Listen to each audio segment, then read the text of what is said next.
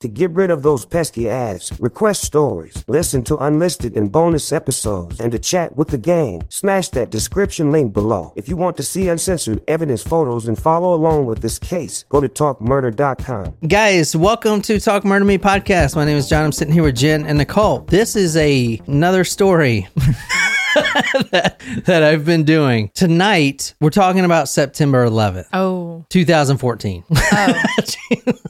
Stupid. I just wanted to make that dumbass joke. Well, I mean, it's Two still da- a day. 2011, tear, tear down that wall. Wait, no. You know, I, rem- I was in high school when 2011 happened, and I was skipping because I remember You me mean- and- Wait, no, I don't think you were when Oh, 2011. 2001. 2001. Yeah, I was in high school. You high? Yeah, yeah, he was. No, Anyway. I was talking about 2011. Me and my buddy were skipping, and we were in his car smoking weed, and we were so fucking pissed because every radio station was playing this thing about a building falling down, and we were like, "Where's the fucking music, man? I want to hear some fucking music. We're getting stoned." You were freshmen. Yeah. we were like really pissed. Like, what the fuck? Every station, that I mean, every station was playing it. It's not Well, like an yeah. important event was going on or anything. I know, but a fucking radio station needs to play some motherfucking Um, music. No, not an event like that. Especially if you're getting that. stoned Oh my and god, you want are you done? Because I'm I'm done. That's what you said last night. Are you Well. done? this is a recent case because it is in the news right now. This was a short case that I was doing. And then I was like, oh my God, like how much is there to this freaking thing? Tonight we're going to 2014 and we're going right here. Where? This is in Jefferson, Indiana. We're going to 329 Locust Street. This is the house right here. Mm, okay. 329. Interesting architecture. This is the killer. No, it's not. It is interesting. It's very small and it's got these weird pillars. Mm-hmm. It, it is a tiny house. I mean, it's a very small house. I mean, Mm-hmm. What is it like a two bedroom house or one bedroom house? I don't even. I think it's a one bedroom house. It's extremely small. But then you look at this one back here, and I think that's a different house They're like altogether. little. They're are they bungalows? Is that the appropriate? Mm. Is that a church? yeah, it's not a bad part of town. It's just that house is so fucking small. Huh. Well, it looks like it has more rooms in the back. Or is that a garage? Maybe patio? Yeah, maybe. So maybe it's like a two bedroom. I mean, I don't think. So. I mean, this house is way too small to be a two bedroom, in my, in my opinion. September 11, 2014, 2:52 a.m. A 911 call comes in. A woman who owns this house is saying that her ex boyfriend is currently outside of the home. He's trying to gain entry, and so far he's been unsuccessful. But he is getting more forceful, where he looks like he's going to break something down. The cops show up. Three cops: Brandon McGee, Glenn Jackson, and Kevin Anderson are the responding officers. They question the boyfriend. This guy's name was Joseph Oberhansley. He said that this is my place, and and they were dating. This is her ex boyfriend. Okay. The ex boyfriend. Ex boyfriend. He says it's his place, even though his ID doesn't match the I- address. This is a domestic altercation at this point, right? The cops are interviewing her. She's saying, Hey, I broke up with this guy. I've changed my locks. This is my house, is not his house. I want him out of here. He's saying, This is my house. She's just crazy. You know how women are, type of thing. And eventually the cops are talking everyone down. They say that your boyfriend, your ex boyfriend, Joseph, seems like he may be in a bad place. So we would suggest you go elsewhere for tonight. And for Joseph, you just need to get lost. Mm. Now, the cops didn't actually see him getting into a car or leaving at any point, but they did tell him to disperse. They checked the area, nothing was wrong. She had left. They actually watched her leave in her 2002 Chevy Blazer. She's supposedly going to stay with a friend, and then he leaves, and then they dis- dispatch. Right, story's over. Until the next morning, obviously, and this woman's name is Tammy Jo Blanton. Let me show you a photo of her right quick. So this is her right here. That's her, Tammy Jo Blanton. You see, so this is her right here. Mm-hmm. She leaves, and then the next morning, her friend and coworker, two of the coworkers actually, they call her cell phone repeatedly. She has not shown up for work. They knew that she was having trouble with her ex. Another coworker coworker called her phone and, and a man answered. He said his name was Jason. He was the brother, but they knew that that was a lie. She doesn't have a brother, Jason, that would be there at that time. So they called the police and then the police are dispatched. Going back to later that night when the cops dispersed everyone, Joseph goes to his mother's house. His mother's name is Brenda Self. He's dispersed from the house. He goes to his own mother's house. He wakes her up at 3:30 a.m. He's upset. He is talking about how his girlfriend dumped him and how she changed the locks. He's also in financial trouble, financial stress. He talks to his mom and then finally the mom watches him drive away in his car. So, the next morning, obviously he he goes to back to the location because the next morning she didn't show up for work and her friends are calling and she is nowhere to be found and this mysterious guy who is Joseph jo- Joseph Oberhansley picks up the phone saying his name was Jason the brother, right? Mm-hmm. All right, you guys with me so far? Yeah. Was Jason actually her brother's name? Uh, or was that like totally? Yeah, it was. So his So did he know her? They were boyfriend and girlfriend for actually quite a while. In fact, here's a photo right here of proof that she had posted his bond at one point. So this Oh, is wow. this is before the the murder. Thursday, 46 year old Tammy Blant, Joe Blanton posted the $500 bond. This is a couple months before of her then boyfriend, 33 year old Joseph They knew each other and they were, you know, I guess in love at one point, but then she decided that uh, she didn't want to be with him anymore. Police get there and they they get to the home. They knock on the door. Joseph opens the door. He looks like he's been in some altercation. He's got quote cuts across his knuckles and he was quote slow and deceptive in answering the questions that were given to him by the officers. One of the officers walk around back. They notice that there has been some forced entry in the back of the home. Now remember the cops were just there the night before, so they did do a walkthrough. They noticed everything was in working order and everything that was in order. And now that it seems like somebody had broken into the home through the back, so they question him about that. Then they know he's lying, and then they they obviously are concerned about the the woman inside, mm-hmm. and they they make their way in. Cops search this Joseph guy. Let me show you him right quick. What do you think about this guy? Hmm. Um. What? Very like early 2000s hairstyle. Yeah. Yeah. Yeah. Like a Backstreet Boy? No. More like a. Like gel, like gel dude. Like what? Like his hair was spiky there. Like I feel like he listens to Fred Durst or something. Well, I listen to Fred Durst. What the fuck? Well, there you go. so me and this guy would be friends. Is that what you're trying to Probably. Shram says meth looks like a Zeke. Say? Zeke? Do you what? Is that what she's talking about? yeah. Do you what? I totally see it. Yeah, it looked like in the in the other photo too. Can you go back where it, ha- it was red? It looked like one of those shirts that looks like tattoo designs. They did- Yeah, like the Ed Hardy shirt. the affliction shirts or whatever. Oh man.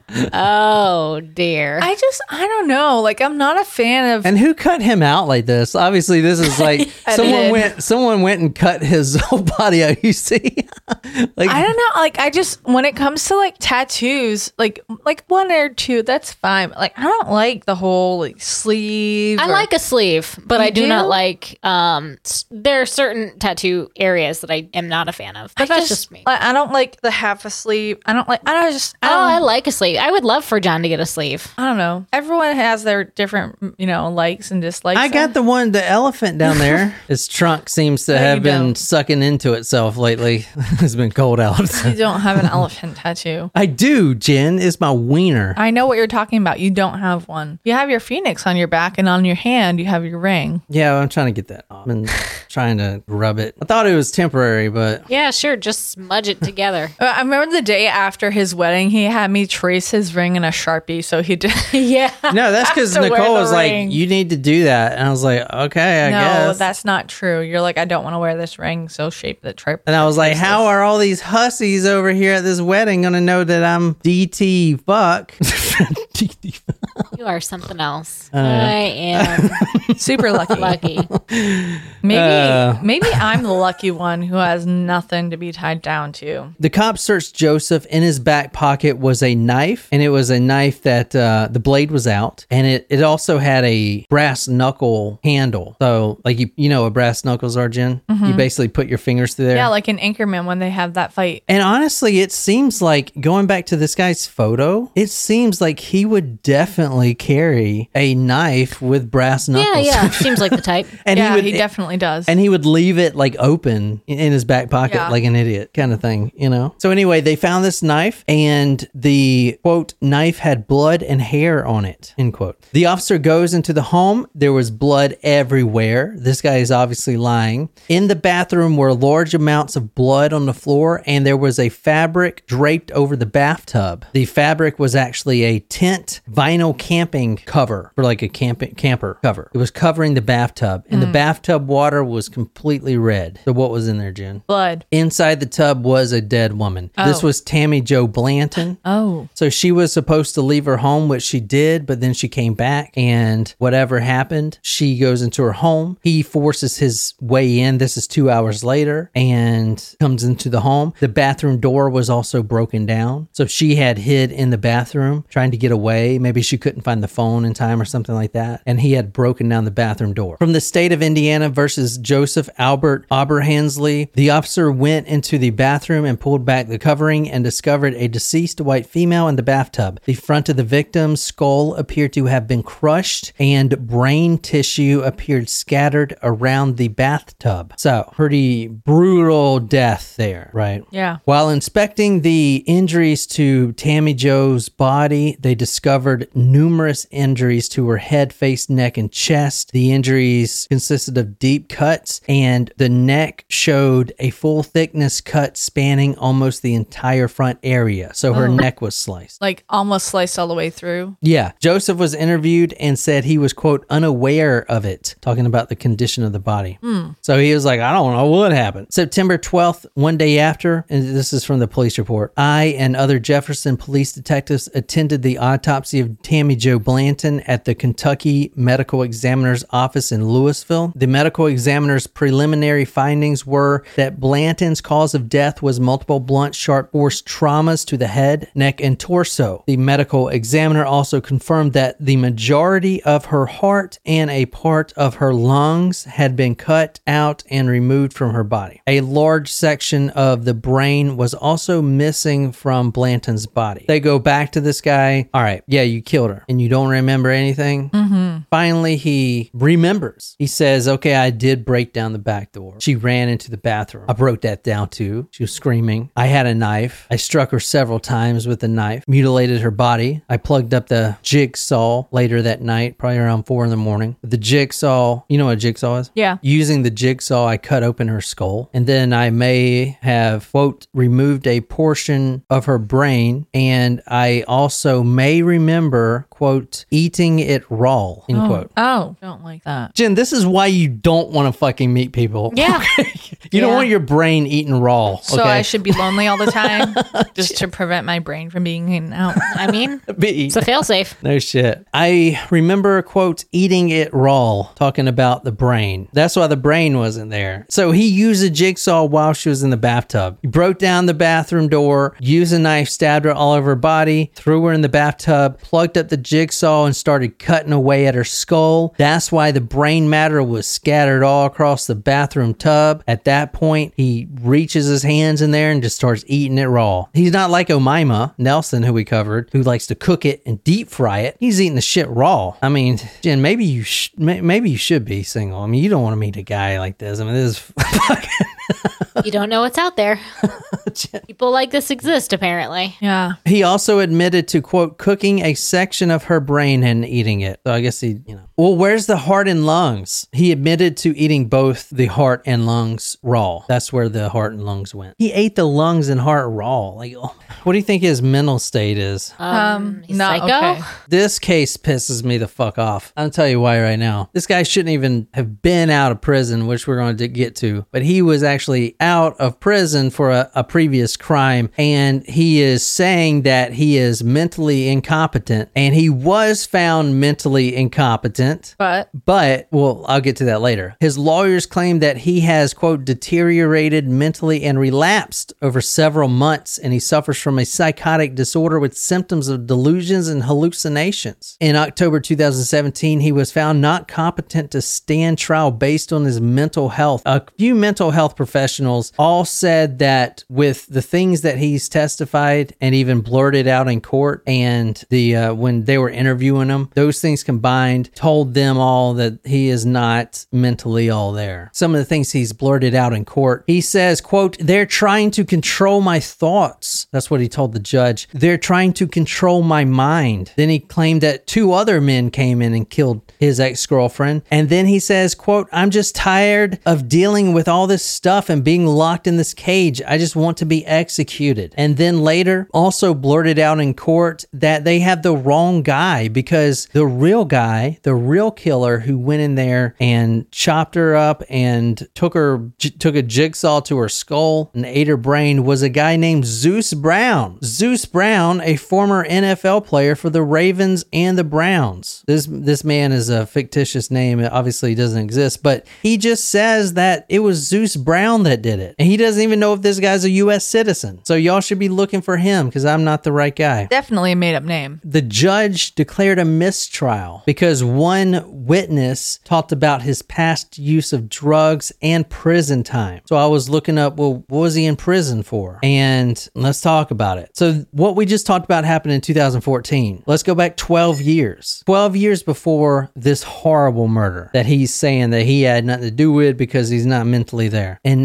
1998, Joseph Oberhansley was 17 years old. At that point, he had just had a baby, a son, a few days old. He confronts the mother at the hospital. This is early December 1998, and he starts arguing with her. She is she just gave birth to his baby. He goes in there and starts yelling at her, arguing with her, saying that that's not his. Oh, December 9th, 1998, she's back at her house and the whole family's there, including his mother, which is the same, you know, he went to her house during this one too. There was an argument about the, the baby, who the baby belonged to. This guy, 17 year old, year old at the time, December 9th, 1998, pulled out a revolver and he shot his baby mama. His 13 year old sister grabbed his five day old son, ran to safety. Wow. And then his mother jumps on top of his baby mama and he shoots his mother twice. oh no. It was accidental. He was trying to obviously kill the mother, but he shot his own mother, jumping on her body to protect her. Why would he do that? Because he's mm-hmm. he, he's an animal. The grandmother walks in to see all this. They see the dead woman on the floor, and then immediately the grandmother looks at Joseph. Joseph puts the gun under his chin and pulls the trigger. Mm. He still has the bullet lodged in his frontal lobe, even today. Mm. So he didn't die. No, he didn't die. Obviously, You're saying that was that was way before. it was 14 years before. Oh, but But he just killed somebody and he's fucking out of prison. That's what I'm trying to say. Like, what Right. the fuck? You know what I'm saying? So the, they put a plea bargain together for him. And and I, I get it. The DA, the prosecutors, they were like,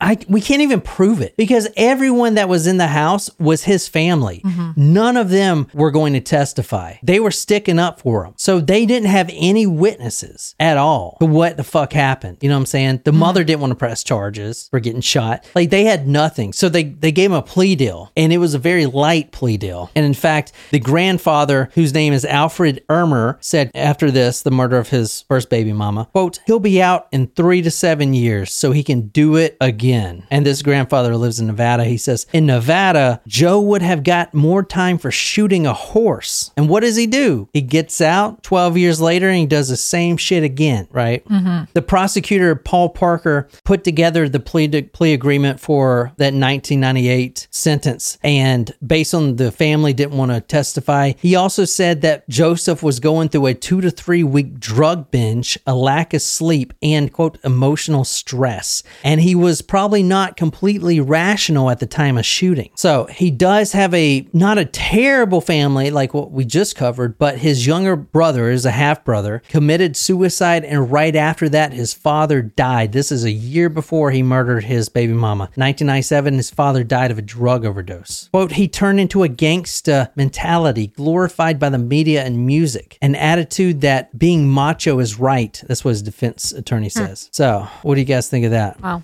Fucking crazy. It is. Yeah, he's got life in prison without parole. So Good. he is never going to be stepping out of prison again. Good. Um, so this is about when he shot himself. Oberhansley had put the pistol to his chin and fired a bullet that entered the brain, rendering him unconscious for a day and causing some loss of mental function. So he admitted that he was guilty and accepted responsibility for his quote poor ass decisions. But then he said, because he thought he was going to get out for the second murder, he wants to try to become quote the best father I can and the best father I can be to my son. No. But he's I mean, you prison. try to kill the the, the, the the baby mama, so like, why would that make you a good father? Like, a good father would know that you need the mother as well. You can't do it by yourself. Yeah. But I wanted to put those two little quick cases together because I'm sick of these cannibalism cases. Mm. Like, why do you got to, why do you got to pull the brain out and eat it, man? Like, for what? Like, like how does that enter your mind? Like, I don't know. Like, like, is that, it doesn't even look good. It's not like, you know. it looks Nope. like a gelatin mold. Anyway, what do you guys think? Well, I'm glad he has no chance of getting out of prison. Correct. Yeah, that's all from us today. I hope you guys like that. Anyway, this is Talk Murray podcast. Subscribe on any podcasting platform. Check out our sister podcast, Among the Dirt and Trees. And until next time, good night, you lovely, lovely people.